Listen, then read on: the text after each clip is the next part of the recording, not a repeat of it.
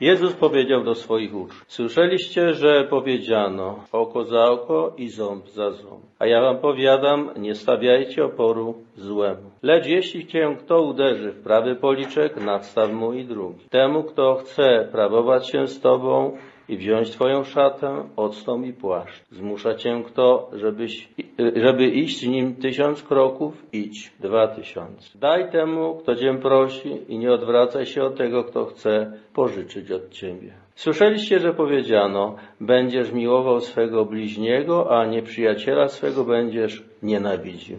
A ja wam powiadam, miłujcie waszych nieprzyjaciół i módlcie się za tych, którzy was prześladują. Tak będziecie synami Ojca Waszego, który jest w niebie. Ponieważ On sprawia, że słońce Jego wschodzi nad złymi, nad dobrymi i On syła deszcz na sprawiedliwych i niesprawiedliwych. Jeśli bowiem miłujecie tych, którzy was miłują, cóż za nagrodę mieć będziecie, czyż i celnicy tego nie czynią? I jeśli pozdrawiacie tylko swych braci, cóż szczególnego czynicie? Czyż i poganie tego nie czynią? Bądźcie więc wy doskonali, jak doskonały jest Ojciec wasz niebieski. Bądźcie świętymi, bo ja jestem święty, Pan Bóg wasz. Te słowa z pierwszego dzisiejszego czytania z Księgi Kapłańskiej rozpoczynają taki tak zwany kodeks świętości. Można powiedzieć kodeks postępowania, moralny kodeks dla Izraelitów. Bądźcie świętymi, bo ja jestem święty. Słowo świętość ma takie, powiedziałbym, dwa wymiary. Z jednej strony świętość, sakrum, oznacza taką oddzieloną od profanum, czyli od tego, co codzienne, dziedzinę, gdzie przebywa Bóg, co należy do Boga. Jest to oddzielone. Między sakrum i profanum jest metafizyczna różnica diametralna. To, co wchodzi w sferę sakrum, nie może być potem sprofanowane, to znaczy sprowadzone z powrotem do profanum, do świeckiego użycia. Jest wydzielone. I akcent na początku, kiedy jest mowa o świętości, akcent pada na tym oddzieleniu. Tak na przykład kapłani są w jakiś sposób wydzieleni ze społeczności Izraela, są przeznaczeni do kultu świętego, stąd na przykład całe pokolenie Lewiego nie miało dziedzictwa w Izraelu. Owszem, dostali tam miejsca w miastach, jakieś tam mieli yy, powiedzmy łąki czy pastwiska na, dla swoich owiec, ale nie mieli dziedzictwa takiego jak inne pokolenia, bo oni byli przeznaczeni do posług świętych. Ten kapłan nie mógł zaciągnąć nieczystości przez na przykład dotknięcie zwłok, nawet jeżeli to była matka czy ktoś taki, on jako kapłan nie miał, nie mógł się dotykać tego, żeby nie zaciągnąć nieczystości. W związku z tym nie móc odprawiać, sprawować e, kultu Bożego. I teraz zobaczcie, jeżeli tak rozumieć świętość, to nie będziesz żywił sercu nienawiści do brata. A kto jest moim bratem? Pamiętamy to pytanie z Ewangelii. A kto jest moim bratem? Otóż w tym tekście, jakbyśmy czytali, to nasuwa się, że bratem jego jest rodak, Izraelita. I tak Żydzi często to rozumieli. Bratem bliźnim jest Izraelita. Ci, którzy są poza Izraelem, już nie są braćmi. I niestety to często tak funkcjonuje do dzisiaj u ortodoksyjnych Żydów. Ci, którzy nie są Izraelitami, albo są Izraelitami, ale na przykład zlaicyzowanymi i niewiernymi też są wyrzuceni poza margines. Oni już nie są braćmi, siostrami. To samo można by powiedzieć w wielu wypadkach e, o wierzących islamistów. Też jest wydzielenie, oddzielenie. Oni są święci, ci, którzy są, przynależą do Boga i są ludem wybranym, w związku z tym odseparowanym od. To ciąży. Pamiętamy dalej z tej Ewangelii, kiedy ten e, uczony w piśmie pytał, a kto jest moim bliźnim? Pan Jezus przytoczył tę przypowieść o miłosiernym Samarytanie. I w tej przypowieści jest charakterystyczne to, oczywiście ten pobity, o czym Pan Jezus nie mówi, ale w sposób oczywisty to był Żyd. I on wybrał akurat specjalnie klasycznego wroga Żydów, który okazał się na końcu, jak ten Żyd sam powiedział, ten uczony, bliźnim tego poszkodowanego. Bo to, że człowiek jest bliźnim, dokonuje się przez taką solidarność, współczucie, i e, podjęcie pod wpływem tego, e, tego poruszenia serca, podjęcie jakiegoś działania miłosiernego, braterstwa z tym człowiekiem. A nie sama przynależność taka czy inna, rodowa, narodowa, rasowa, czy jakakolwiek ideologiczna. Żadna. Tylko właśnie to. Potem pamiętamy, jak jest podczas e, sądu, jak Pan Jezus mówi, 25 rozdział Mateusza, zresztą nie tylko, gdziekolwiek mówi o sądzie, nie ma żadnego kryterium przynależności. Czy ktoś jest Żydem, czy poganinem, czy wierzącym w Chrystusa, czy niewierzącym w Chrystusa. Nie ma takiego podziału w ogóle. Jest jedna zasada. Coście uczynili jednemu z tych najmniejszych, mnieście uczynili. Jeżeli okazaliście mu miłosierdzie, należycie do mnie jedno, jednocześnie. Okazujecie się jego bliźnimi, jesteście także moimi braćmi i siostrami. Kiedy przyszła rodzina do Kafarnaum, chciała powstrzymać Jezusa, bo myśleli, że szaleje i powiedzieli mu, oto twoja matka i bracia stoją i chcą z tobą rozmawiać.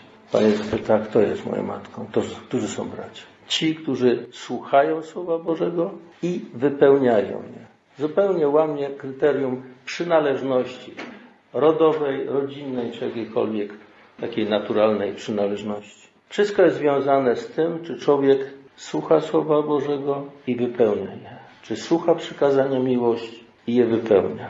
Do tego się to sprowadza. I w tym kontekście trzeba widzieć to, co jest w dzisiejszej Ewangelii, szczególnie to zdanie, które często budzi takie kontrowersje. Bądźcie wy doskonali, jak doskonały jest Ojciec Wasz Niebieski. U nas słowo doskonały oznacza perfekcyjny w sensie życia. I tu jest, spotykamy to drugie określenie, drugi sens słowa świętość. Odnosi się do postawy moralnej, doskonałej postawy moralnej, duchowej. Ktoś, kto postępuje bardzo ściśle i dokładnie według prawa Bożego, według, no, jest po prostu doskonały. To jest moralne rozumienie świętości. Tyle, że my trochę doskonałość rozumiemy w sensie wzorca jakiego, norm, zasad. Natomiast tutaj jest użyte po grecku słowo teleios, teleios, który się tłumaczy na doskonały, doskonały. Tyle, że to słowo oznacza ten, który jest nastawiony czy ukierunkowany na to, co jest jego celem, finałem, to, co y, jest ostatecznym celem jego życia.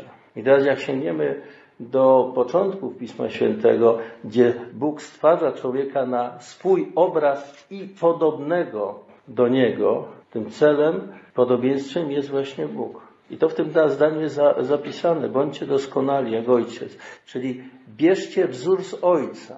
On jest tym wzorem, a jednocześnie celem waszego życia. To od niego bierzcie wzór postępowania. I dokładnie to jest przytoczone przy przykazaniu e, miłości bliźniego, które się rozszerza na miłość nieprzyjaciół. Bo Ojciec sprawia, że deszcz pada na dobrych i złych, słońce świeci dla dobrych i złych. Nie ma czegoś takiego, że ktoś źle postąpił, od razu dostał po głowie no, z Bożego zrządzenia. Że jak ktoś źle postępuje, to mu akurat pole nie rodzi, a jak ktoś dobrze postępuje, to mu się wszystko udaje. Gdyby tak było, byłoby to wydawałoby się wspaniale, bo wtedy wszystkim by się opłacało być dobrymi. Natomiast tak to jest, że to wcale się na ziemi nie opłaca. Tym bardziej, że Pan Jezus zapowiada, że będziecie prześladowani, bo nie należycie do tego świata i nie kierujecie się tym, co jest na tym świecie. I tutaj święty Paweł właśnie o tym mówi. Jeżeli ktoś spośród was mniema, że jest mądry na tym świecie, przebiegły, umie się ustawić, umie sobie wszystko zorganizować, że mu wszystko się udaje, jest pomyślność, zdrowie, ma pieniądze, może rządzi, jest podziwiany przez innych, nie się stanie głupim. Ta mądrość tego świata jest głupstwem u Boga. Kończy się, przemija postać tego świata z całą tą mądrością tego świata. Na końcu okazuje się, że to, co się wydawało mądrością, jest głupstwem.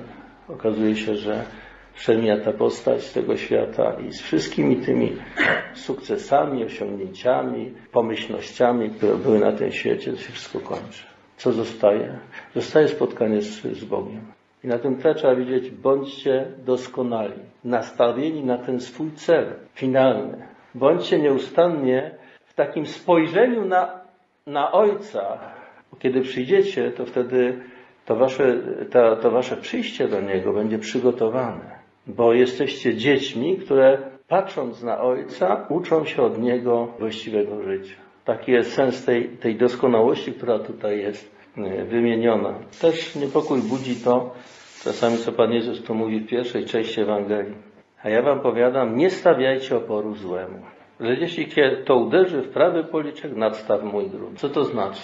Zwracam uwagę na to, że Pan Jezus mówi czasami takie bardzo jednoznaczne określenia, takie ostre, natomiast nie należy tych określeń e, rozumieć dosłownie. Bo jeżeli tak, to dlaczego jak go szczelił w gębę, przepraszam, sługa arcykapłana, to mu nie nastawił drugiego policzka?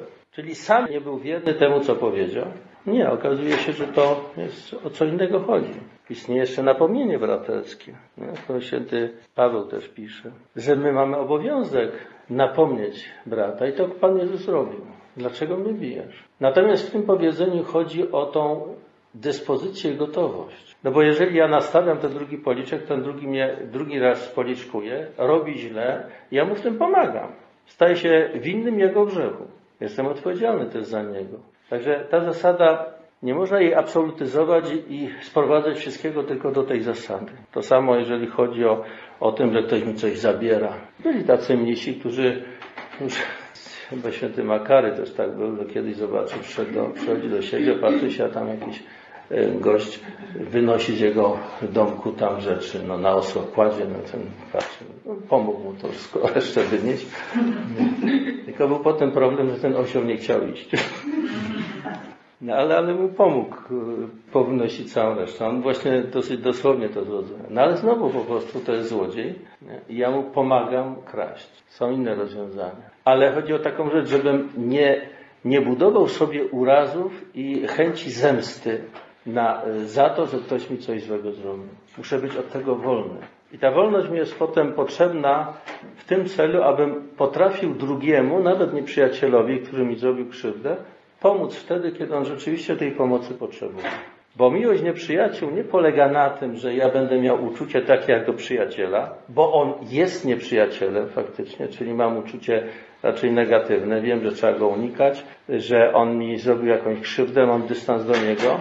Natomiast miłość nieprzyjaciół polega na tym, że mimo tego potrafię mu pomóc wtedy, kiedy on jest w potrzebie takiej ewidentnej. W Starym Testamencie jest podany taki właściwie przykład. Jeżeli twój nieprzyjaciel zobaczy, że, że jego wół wpadł do, do jakiegoś rowu, to pójdziesz i pomożesz mu go wyciągnąć z tego rowu. To jest właśnie e, wyraz miłości nieprzyjaciół. Pójdziesz i pomożesz mu. Pomożesz mu w tym, co jest konieczne, niezbędne. Jakby przyszedł do ciebie, bo nie ma chleba, to mu ten chleb dasz. Na tym polega miłość. Nie na tym, że będę miał uczucie do niego sympatii, przyjaźni, tylko na tym, że że mu po prostu okaże miłosierdzie wtedy, kiedy to jest potrzebne wyraźnie. Muszę być ponad takie podziały. I tu Pan Jezus akcentuje jeszcze to, że przecież i, i poganie, i, i celnicy, czyli przysłowiowi grzesznicy, byśmy powiedzieli dzisiaj członkowie jakiejś tam powiedzmy mafii na przykład, oni sobie pomagają, są życzliwi wobec siebie. Jak wy jesteście życzliwi tylko wobec tych, którzy są wasz, waszymi bliskimi, to nie jesteście wcale lepsi od tamtych. Dopiero wtedy, kiedy my się wznosimy ponad te zwykłe sympatie przeżywane i zwykły nasz interes, bo przyjaciele nasi to robią nam dobrze, a wrogowie źle, my się nad to wznosimy i, i okazujemy życzliwość, miłosierdzie tym, którzy nawet nie są życzliwi nam, albo są wręcz wrogami. Wtedy okazujemy się kimś, kto jest ponad tymi zwykłymi ziemskimi rozgrywkami, ponad tym tą mądrością ziemską, w której tu wszyscy się gubią i, i czasami właśnie całkowicie gdzieś upadają pogubieni, zatraceni w zdobywaniu majątku, sławy i tak. Zapominając o tym, że są dziećmi Bożymi i są wezwani zupełnie do czegoś innego. I są przeznaczeni do tego, aby być w Królestwie Bożym, które jest Królestwem miłości.